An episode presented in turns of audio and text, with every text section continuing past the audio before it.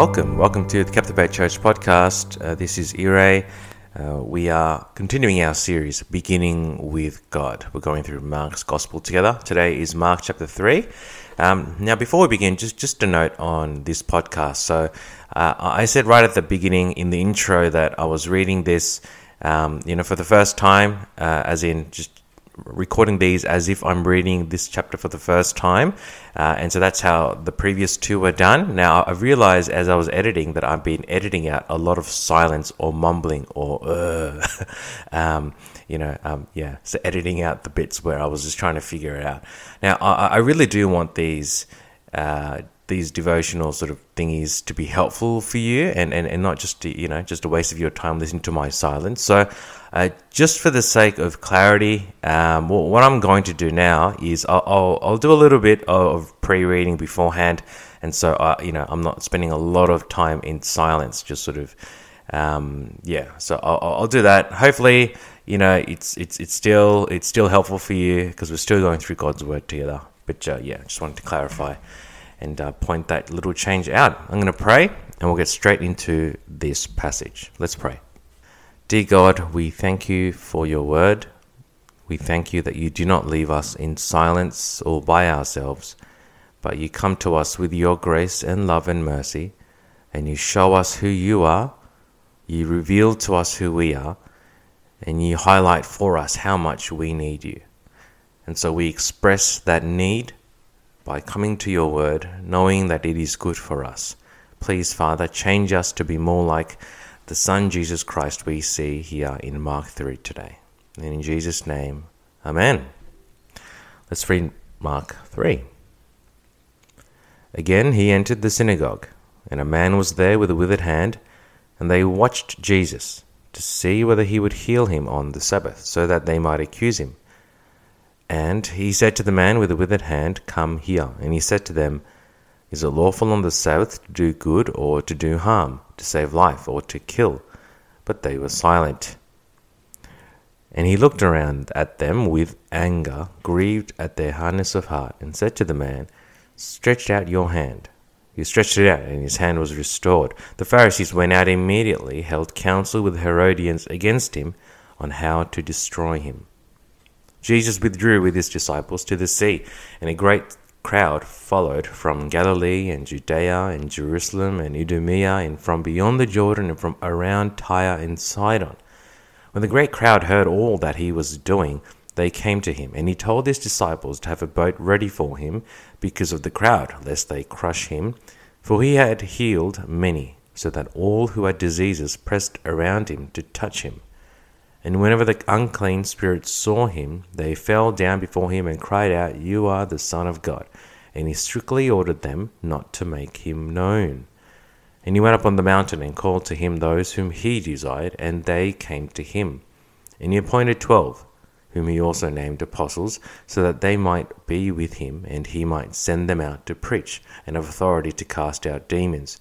He appointed the twelve Simon, to whom he gave the name Peter, James, the son of Zebedee, and John, the brother of James, to whom he gave the name Boanerges, that is, sons of thunder, Andrew, and Philip, and Bartholomew, and Matthew, and Thomas, and James, the son of Alphaeus, and Thaddeus, and Simon the Zealot, and Judas Iscariot, who betrayed him.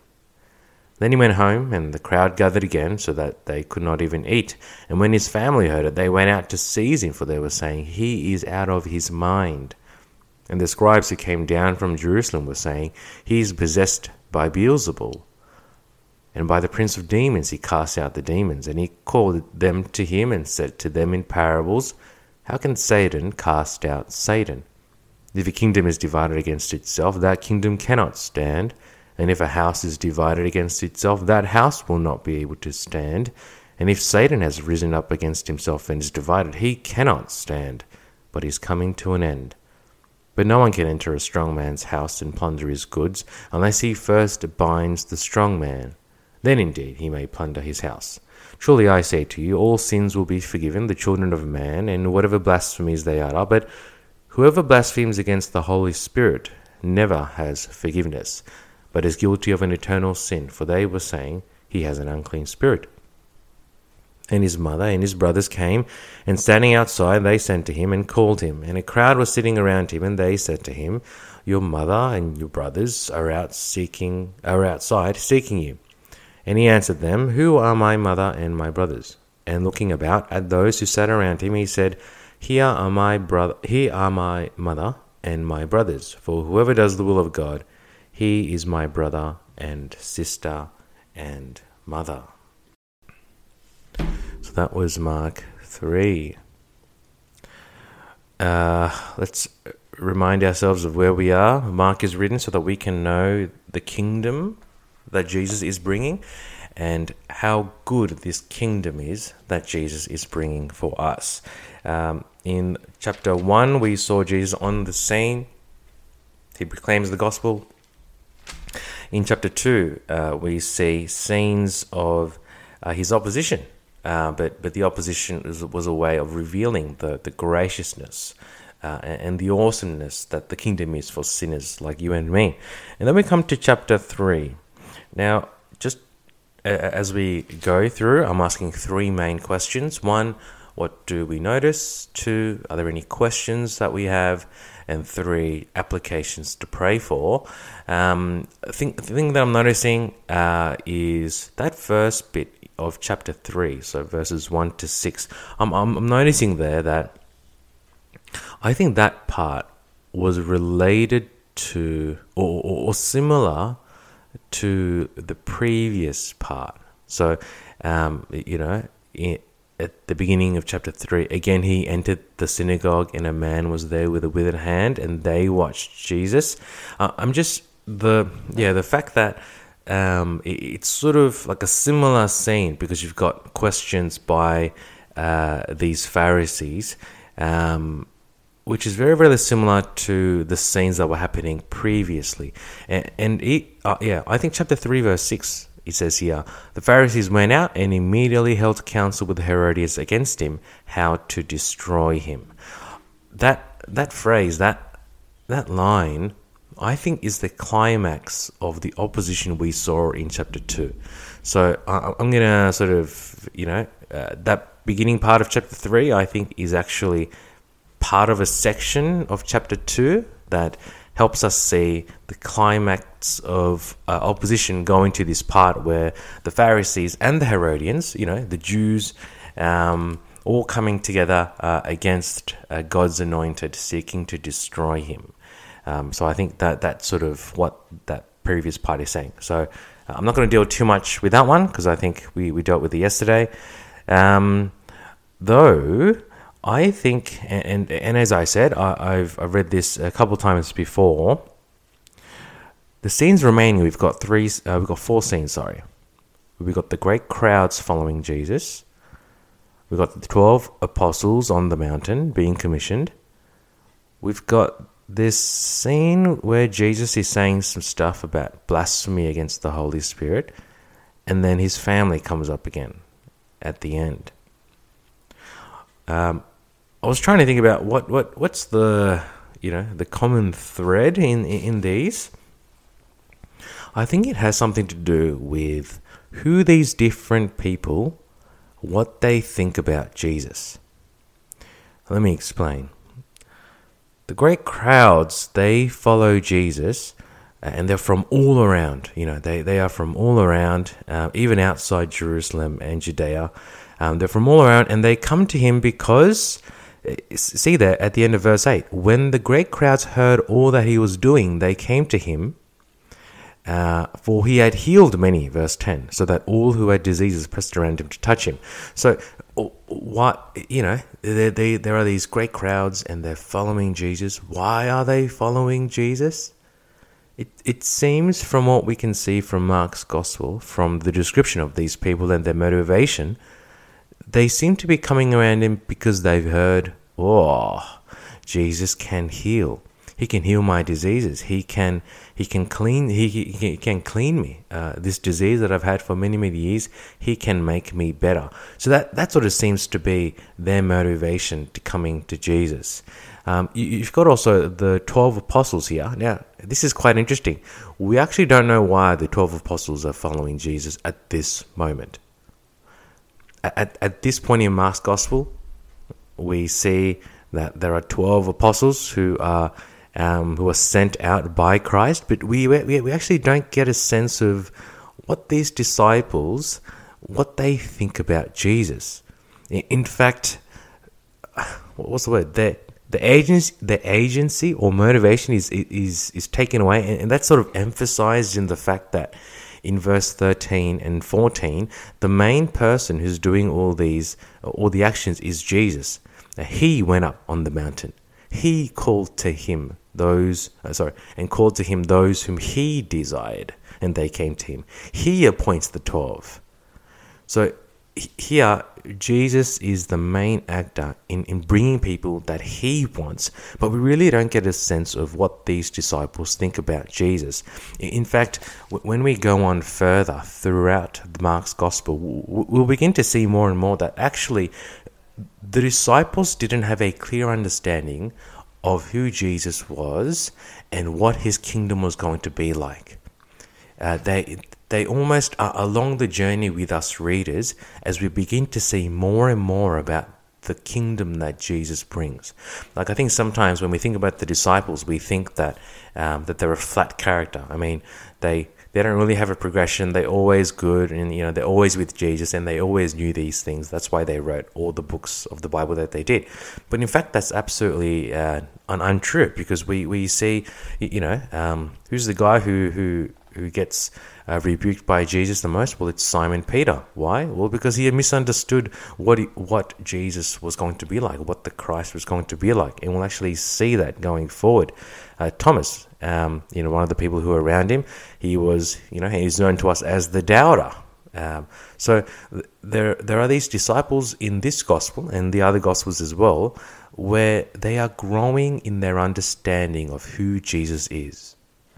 Now, the point I'm trying to make here is even when the 12 disciples are called at this point, we don't get a sense of what they think the kingdom will be like or who they think Jesus is. And I think that's the focus of, of this chapter so far, because we see it again um, with the scribes uh, from 22 to, to 30, the, the third scene there. Um, they think that Jesus is possessed by Satan. Um, and he goes on and, and, and uses these um, parables, you know, or how can a, a, house that's divided against itself stand, or a kingdom stand, or you know, all, all these sort of things. Um, I won't get all into it because I'm still trying to figure it out. But but basically, Jesus is very, very, very offended because it, it's it's as if they're saying, "Look, you're doing all these things because you're probably of the devil." Now, that that is not just a offense against Jesus. That is an offense against the whole revelation of God. That, that that's against the whole plan of God. God before time ordained for his son to come into the world and to save sinners like us. It, it, it was the Christ, the anointed one who would come to judge the living and the dead and to bring about his kingdom. And so when people say Jesus is not of God, but you're actually of Satan, well, man, like you've basically offended not just Jesus, you know, the man standing in front of you, but the whole plan of God, which which I think is um, what's behind the, the the scene of grieving the Holy Spirit. So rather than being a, a an individual act, um, I think it's rather you are actually by rejecting Jesus, you're actually rejecting a lot more than just Jesus. You are reflect you are rejecting God's whole plan and who he is and what he's trying to do. So I think that that's that's that's what these scribes think of Jesus. They think of him as someone who's possessed by Satan. And then you got at the very end there, uh, from verse 31 to the end, uh, the the family members of Jesus, uh, his mothers and brothers, and they're basically, you know, uh, we, we we see him beforehand as well in verse 20 and 21. Um, you know, talk about um, parents with high expectations. Uh, you know, Jesus Christ is going around, got a following from all around the world, an international star, healing the many he's you know he's chasing out demons, and his mum goes, "Oi, you know you're crazy. Come back home and you, you know do your homework." Sort of sort of thing. They, even their family members, they don't really know who Jesus is. Now we see these groups of people. We saw first the great crowds who followed Jesus. You've got the disciples who have been called by Jesus. You've got the scribes who are questioning Jesus. And you've got the family who don't really know much about Jesus. Well, they think they do. They think they know Jesus. The crowds think they know Jesus because of all the healings that he's doing. The disciples think they know Jesus because he's just around them.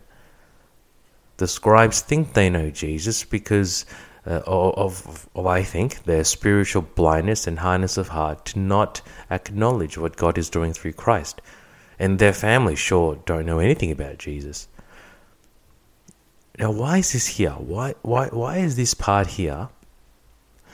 We've seen so much about the kingdom of God and so much about what Jesus is trying to bring. And here we come to a part where it f- seems to focus a lot on the identity of Jesus Christ, on, on what he's trying to do. What's what's Mark trying to do here? What what's if if this was a scene in a movie, you, you'd have to stop. You know, you have to press pause and think about it. What is going on at this part? Here's, here's, my, here's my guess. Um, I think Mark is trying to show us that the identity or who we think Jesus is also reflects what we think about God's kingdom. As in, we we speak about Christianity sometimes as you know um, it's a set of beliefs or you know it's, it's it's a set of behaviors and or how do you know you're a Christian? Well, you know if if you go to church or, you ask you know how's your Christian life, or we usually reply by saying oh you know yeah my Bible reading's been really good and you know I've been praying a bit more and you know I haven't done this you know whatever which you know don't get me wrong that's awesome stuff but it it seems to be that we speak more about sometimes, sometimes, we, we speak more about the kingdom of God and, and, and the fruits of that, and a bit less about the actual king of this kingdom. What we think about Jesus also reflects what we think about his kingdom. So maybe that's why Mark's trying to focus our attention on who these people think Jesus is, because you can't have the kingdom without the king. And so at the moment, we're all seeing, okay, this king has come. He's proclaiming the gospel. He is proclaiming and bringing in the kingdom of God. The kingdom is receiving opposition as Jesus is going onto the scene, and now people are questioning the king. And so maybe this part of Mark is trying to help us focus on what people think about Jesus because he wants us to know you can't have a kingdom without a king. You can't have access to the kingdom without really knowing the king. Now, the huge irony here is, and if, if you read the passage or you listened very carefully, you would have noticed that I left one group of people out. Not a group of people, they're actually not people. They're the unclean spirits in verse 11 and 12. Chapter 3, verse 11 and 12 says, and whenever the unclean spirits saw him, they fell down before him and cried out, You are the Son of God. And he strictly ordered them not to make him known. The crowds think he's a healer. The apostles think they're just following some guy. The scribes think he's Satan. And his mother and brothers think he's just a crazy lunatic. The unclean spirits are the only ones so far where we get a clear acknowledgement from anyone in the Bible, uh, sorry, anyone in this Mark's gospel, that he is the Son of God. He is the Son of God. Now that's quite interesting because we saw that before in chapter 1 in chapter 1, verse 34, it says, He healed many who were sick with various diseases and cast out many demons, and he would not permit the demons to speak. Why? Here's the reason because they knew him. Because they knew him. The demons and the unclean spirits know more about Jesus Christ than the disciples do at this point of Mark's gospel, at this point of Mark's gospel in chapter 3, who knows Jesus the best? Or who knows of Jesus the best? It seems to be the unclean spirits. Now, this is a surprise, isn't it? Because then we have to think, what, what is, what's going on? I think I think there's a there's a really important lesson for us and an application to pray for. It seems like there's a category in the Bible where you are able to know something of Jesus, but not really know Jesus. Not really really be a Christian. You can you can know who Jesus is, sort of intellectually. You have some sort of knowledge of, oh yeah, I know, yep, he is the title Son of God, but but you're actually opposed against him.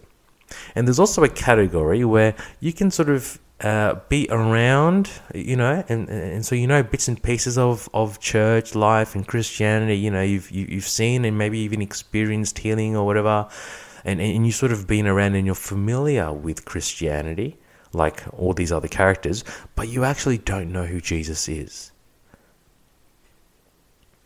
I think uh, this is a great warning for us, but also an encouragement to to ask ourselves do we know Christ? Do we have a relationship with Christ? Because that's what seems to matter.